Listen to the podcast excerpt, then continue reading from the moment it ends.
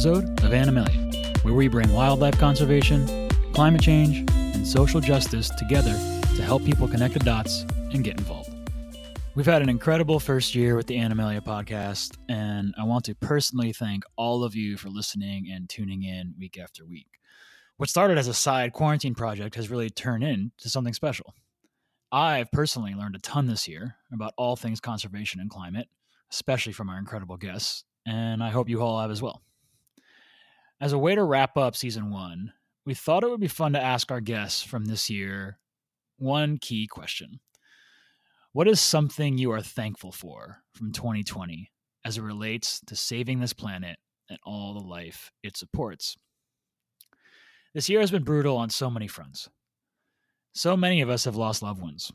I personally lost one of my grandmothers from a COVID outbreak in her nursing home back in spring. And so many others have been struggling to survive, to keep their head above water, and to try to stay optimistic. The silver lining of all this is that 2020 has really pointed a spotlight on so many of the systemic problems in this world and in this country. Issues like climate change, racism, wealth gaps, our broken healthcare system, these things are more apparent than ever, and that gives us reason to hope they will be addressed in a more direct way going forward. It is important we maintain some aspect of optimism and hope. This is something those of us who work in conservation and environmentalism talk about all the time. Optimism and hope is so critical in succeeding to save this planet. And that is why we are finishing this first season with this specific episode. So, without further ado, let's get into it. And let's hear from our amazing guests what they are thankful for in 2020 as it relates to this larger mission we are all on. Let's start with my dear friend Gaia, one of my favorite humans on this planet and founder of Dashboard Earth.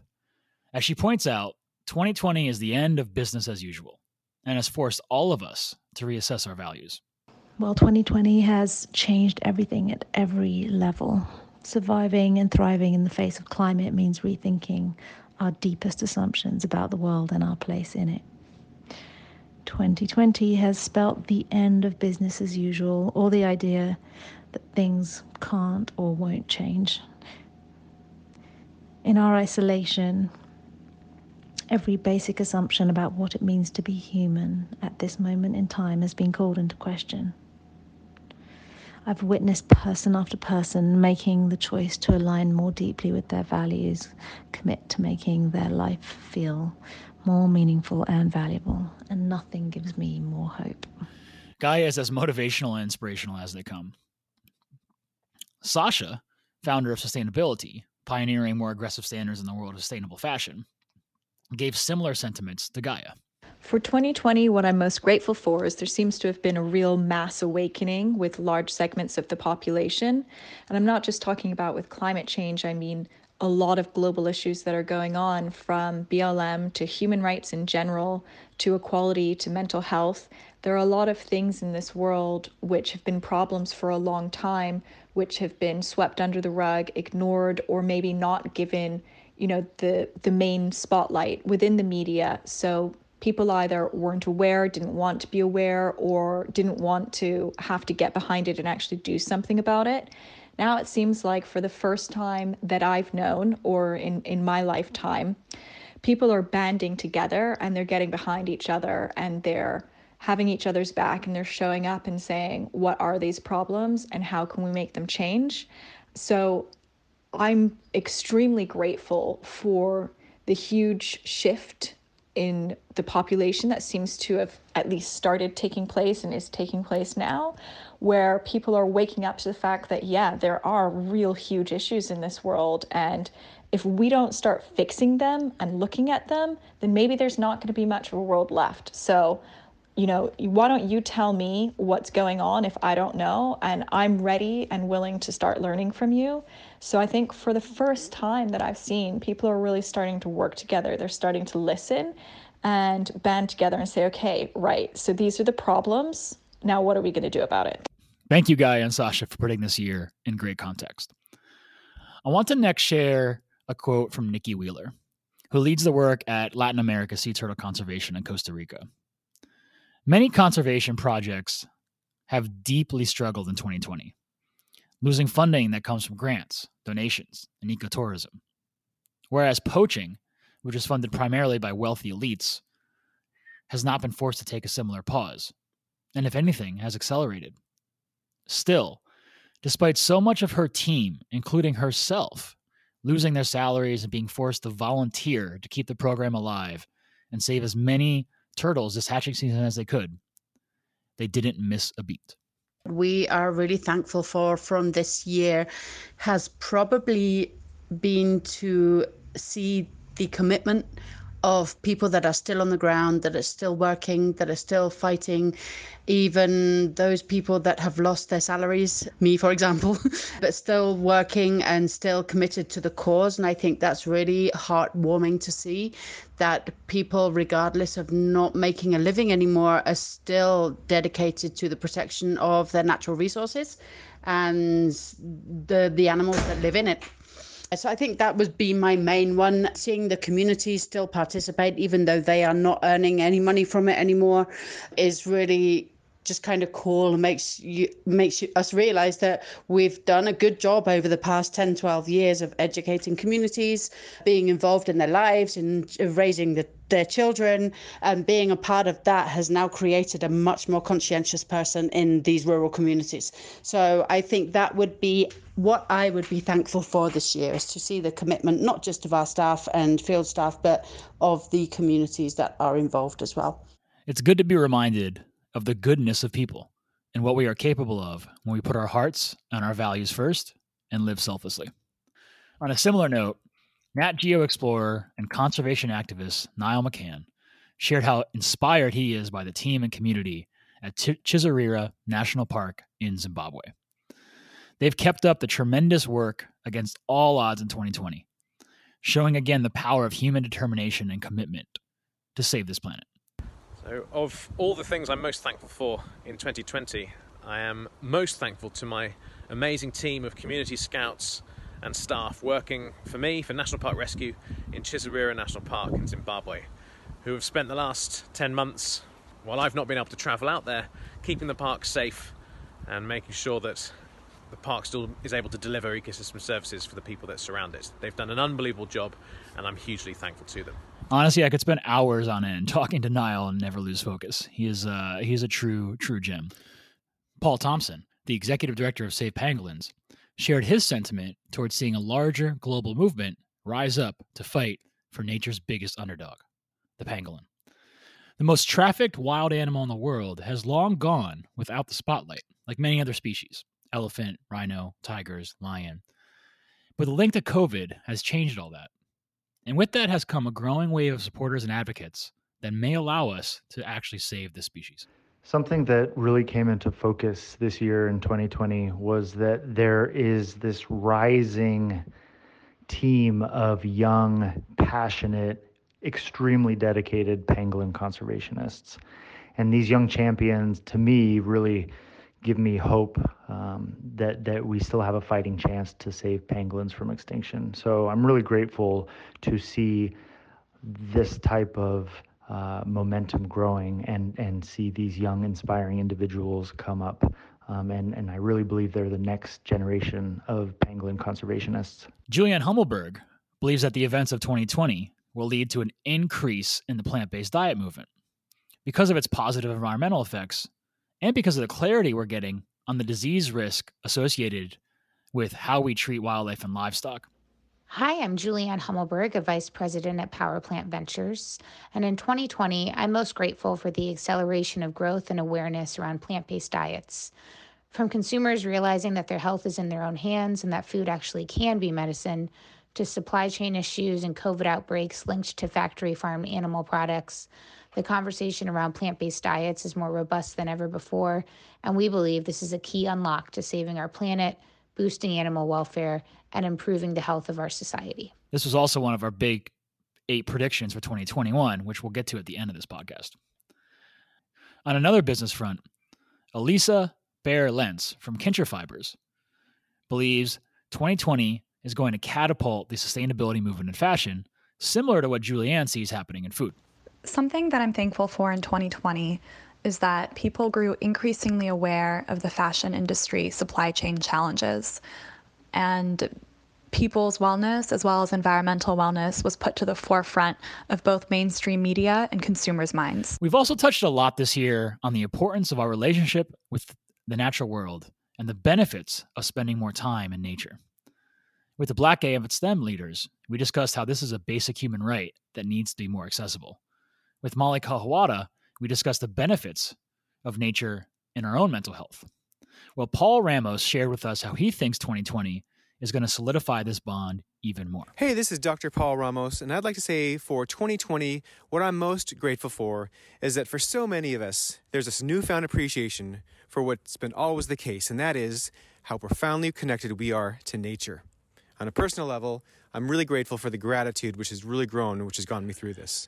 Mark Hiley of National Park Rescue had a pretty direct message to share, highlighting how COVID slowed down nature's killing machine of human activity, and hopes as it picks back up, we operate a bit differently and recognize the impact we have. Working on the front lines of the war on wildlife in Africa has left me deeply ashamed of my own race. In The Matrix, Agent Smith called human beings a disease, a cancer on the planet. Naturalist Sir David Attenborough agreed, calling us a plague on the earth. It's difficult to argue with that. We now slaughter 350 million marine animals and 235 million land animals every single day just for our food. Since I was born, we've also destroyed over 83% of wildlife and 50% of all plant life on the planet. It's terrifying, and like it or not, we're all part of history's biggest killing machine. But in 2020, a pandemic, tiny compared to potential future pandemics, managed to stop the machine. Whilst I feel for its victims, for the sake of all future humans, I'm thankful for this pause. Like a collared bully banished to stand in the corner of the room, humanity finally has a chance to think and rein in its ancient instinct for greed and killing. Of course, a major bright spot from 2020 as it relates to saving this planet and protecting all lives, especially those marginalized, was the change in the White House. Now, here at Animalia, we don't really house negative views of conservative thinking in general, but we absolutely despise Donald Trump. There's no reason to skirt around that. He has been one of the most damaging individuals in modern history as it relates to the climate crisis on so many fronts, not to mention damaging on pretty much every other aspect of the human experience. But he's on his way out. And while we have plenty of beef with Biden from a career standpoint, we are excited for new leadership and believe Biden and his team are fully committed to tackling the climate crisis head on. Our guest Molly summed it up rather bluntly.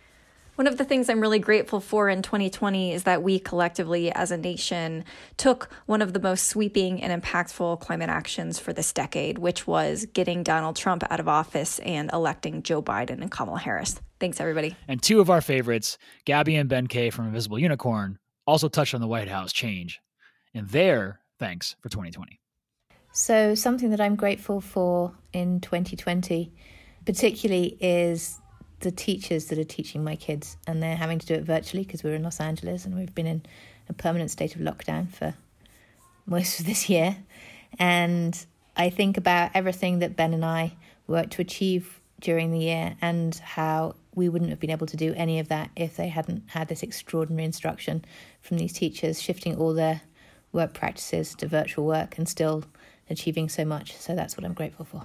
Finally, last but certainly not least, was a note from my father, Jim Veraldi. I'm incredibly thankful and proud that he embarked on his own climate journey alongside me this year and rose from the shadows a bit of traditional conservative thinking and generational thinking to recognize how problematic this issue is.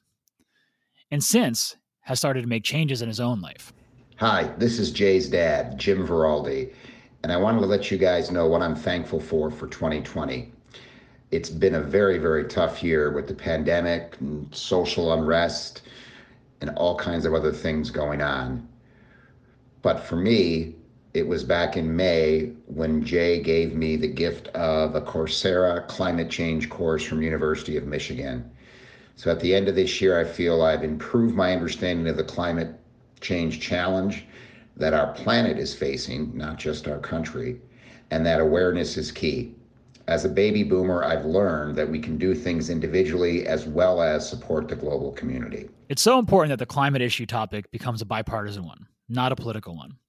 And I, for one, firmly believe we're going to see more conservative thinkers and voters like my father step up in this regard next year, even while maintaining their more traditional conservative values. Which brings us to 2021. What can we expect from 2021, and what should we look forward to? Well, I took the time to personally write down eight positive things I think are going to happen in 2021 as it relates to climate change and conservation. We shared these in our Animalia newsletter this week in more detail, but let me briefly summarize each one of them here. By the way, if you don't get the Animalia newsletter, you should. It's totally free, comes out every week. You can subscribe at www.iloveanimalia.com backslash blogs backslash newsletter. If you just go to the website as well, you'll find newsletter in the header. All right, so let's get to the eight forecasts I see coming in 2021. First, I believe we'll see fashion clean up the sustainability messaging. You're all probably aware of how big the fashion's footprint is on our environment, as much as 10% of all greenhouse gases. The fashion industry has been a big problem for a long time. We touched on this a little bit in our episode on greenwashing and synthetic fabrics this year on the pod. Well, one of the bigger problems is the mess around the messaging and sustainability. And that there's so many brands that are jumping in and using it in different ways, it's starting to mean nothing. There just are no actual standards. But I see this changing in 2021. I think we're going to see alignment across top fashion brands and third party agencies to create standards for sourcing, labor, and manufacturing as it relates to sustainability. I think key third party certifications will become more affordable and accessible for smaller brands that are truly hitting these higher standards as a way of forcing the bigger brands to play ball. I think we'll see increased consumer demand for transparency beyond the word sustainable and, and demand insight into the entire supply chain of those they are buying clothes from. I also think we're going to see a new crop of fashion influencers on social media that are actually schooled in sustainability and prioritize true impact over purely the highest bidder for their promotions. All right, number two, the Paris Accord and beyond.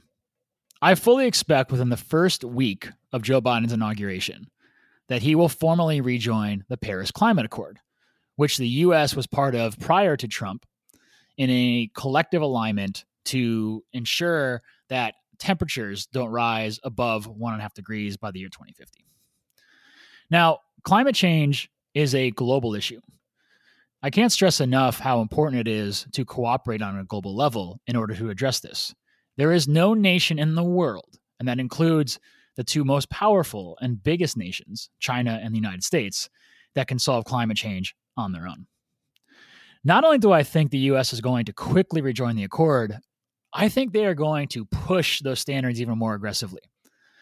Now, there will be work to do, be done for the US to regain some of their trust on an international level. But I think most global leaders recognize that Donald Trump was an anomaly. That Donald Trump does not necessarily represent the United States. He represents his own cult, you know, movement of sorts that, you know, will hopefully sink back into the shadows where it belongs. And we've already heard from John Kerry, who is Biden's special advisor on climate change, that the US is planning to do just this. Not just to, to join the accord, but to do it in even more aggressive standards. What I encourage the United States to do, and I think they will and should do, is to rather than point fingers at others, to look in the mirror and to start to hold ourselves to higher standards as a way of rebuilding that trust on the global level. I expect the 2021 United Nations Climate Conference in Glasgow on November 1st to be where we see this take place. Number three, the marginalized working class communities will force the wealthy elites into action. One of the harsh realities of 2020 is that the adverse effects of climate change have the most negative impact on the marginalized working class communities. These are communities who live in flood zones, these are communities who are forced to live densely, so densely that diseases can quickly spread. These are communities that don't have adequate health coverage. These are communities that have trouble rebuilding after a hurricane. The problem has been that all the power and the funding lies in the world's wealthy elites and they don't really get affected by short term climate issues living in their ivory towers. But I do think those in the working class, those who are marginalized, are going to step up and demand action. They already have, but I think finally people will listen. And that has started to happen in 2020. We expect local leaders at the city and state level to prioritize the needs of these folks. And I think you're going to see this on both political spectrums. I think both liberal and conservative leaders in Washington are going to recognize the working class voice and stand up for it. We will see progress towards making healthcare more accessible. We will see a change in how low income housing is developed. And we will see a demand for more access to healthy, cleaner foods. Congressional leaders like AOC are part of the sea change and connecting the dots between climate action and social justice. And I believe AOC is just the tip of the iceberg, not an anomaly. China will set new standards against wildlife trafficking. Look, there's no country in the world more ambitious than China, and that includes us. They recognize how important their reputation is in order to continue their economic expansion and their empire building. But they also recognize how that reputation has been soured due to its connection with COVID 19. There's a growing movement within China that recognizes wildlife trafficking as the likely source of COVID, just as it was with SARS in 2003, which came from the trafficking of civets. According to the China Daily News, recently three more major corporations joined a pledge in October to make more aggressive moves to stopping trafficking. Now, while most of these moves stand against trafficking in the form of food, the larger issue remains with traditional Chinese medicine. We're going to talk a lot more with some of the folks in China about traditional Chinese medicine, otherwise known as TCM, in season two on the podcast. But we've already started to see some of that change. A big thing happened in, in June of this year, where pangolin scales were deemed no longer legal for use in traditional Chinese medicine. Now, look, enforcement is what matters here, right? We've seen all the time, we do this in the US as well, where we pass certain laws or provisions that look good on paper, but if they're not enforced, they don't mean anything. So we'll see what happens. But there is a growing movement here, and there is reason to be positive. And I expect this progress to continue China's crackdown on wildlife trafficking domestically. Number five, eating more plant based diets goes mainstream. For decades, eating a vegan diet puts you on the outside looking in. You're a hipster, you're a tree hugger, you know, you had to prepare most of your own foods because it was impossible to eat out. Then there was a growing vegan movement in the last 20 years, especially on the kind of coastal regions of the US. But it's kind of a fringe lifestyle that was centered mostly in elite white cultures and circles. And it, you know, focused on a little more self righteousness and judgment of others. And a lot of vegan food has been kind of priced out of reach for most. But we've seen that start to change in 2020 we've seen a shift away from the word vegan into plant based, recognizing that living a plant based diet does not mean you have a right to judge and harass others who are not doing the same, as we see often with with with some traditional you know vegans in that regard. And I think that that name change makes a big deal. We've also seen more food become accessible. We've seen more innovation in plant based proteins. It's really been tremendous to see what's happening in the plant based sector. In early 2020, there are now 10 million Americans that sort of signal that they eat a plant based diet. Well, that was just, that was less than a million just 10 years ago. I expect this to increase possibly two to threefold this year. Now, this doesn't necessarily mean going 100% plant based is the only way to go. As almost all experts point out, if everyone just ate 20% less meat than they do today, that alone would cap emissions and solve the worst part of the climate crisis, even if nothing else changed on energy, on fashion, on any, anything else, on transportation, on housing. That's how harmful the meat industry is to the environment. And it's something that we have to continue to make progress towards. I encourage all of you to just try to cut out just a little bit. Again, everyone just needs to cut, eat 20% less. Everyone does not need to move to 100% plant based. Absolutely not. And many, many can't whether it's from accessibility, from financial, for health reasons. There are many reasons people can't do it, and that's totally understandable and needs to be counted for. But if everyone just ate a little less, we'd make a lot of progress. And I expect that to become more mainstream and less fringe in 2021. 2021 is also the year I think we're going to go nuclear. By this, I mean nuclear energy is going to see a boom in the next 12 months. We've written about this before in Animalia how nuclear energy is a very critical step in getting us off fossil fuels. It is a far cleaner form of energy than fossil fuels and far more scalable than solar or wind or hydro. That's not to say we shouldn't be investing in solar, wind, and hydro. It just means that those those sources have a long way to go to meet our overall energy demands, and we got to get off of fossil fuels. Well, we think nuclear energy is the critical bridge solution between where we are today and where we one day will be with renewables or possibly with fusion. This is also something that is something that can cross the political lines. Conservatives like the lower cost and short term ROI and jobs from nuclear versus the longer term investments and payouts of other renewables. And Democrats like that nuclear can fast track us off of fossil fuels. So again, anything where I think both political sides can get along, that's those are issues I think we'll see we'll see take shape. And I do think, you know, for nuclear energy, we're already seeing reactors get smaller and safer. We're seeing major advancements in how we dispose and manage nuclear waste. And I think all of these things collectively, we're going to see a big, big rise in nuclear in 2021. Number seven, environmental standards become the darling of Wall Street. You know, there was something that happened in early January that, man, it's it's all it's almost easy to forget. It's easy to forget anything that happened in January after what we've been through this year.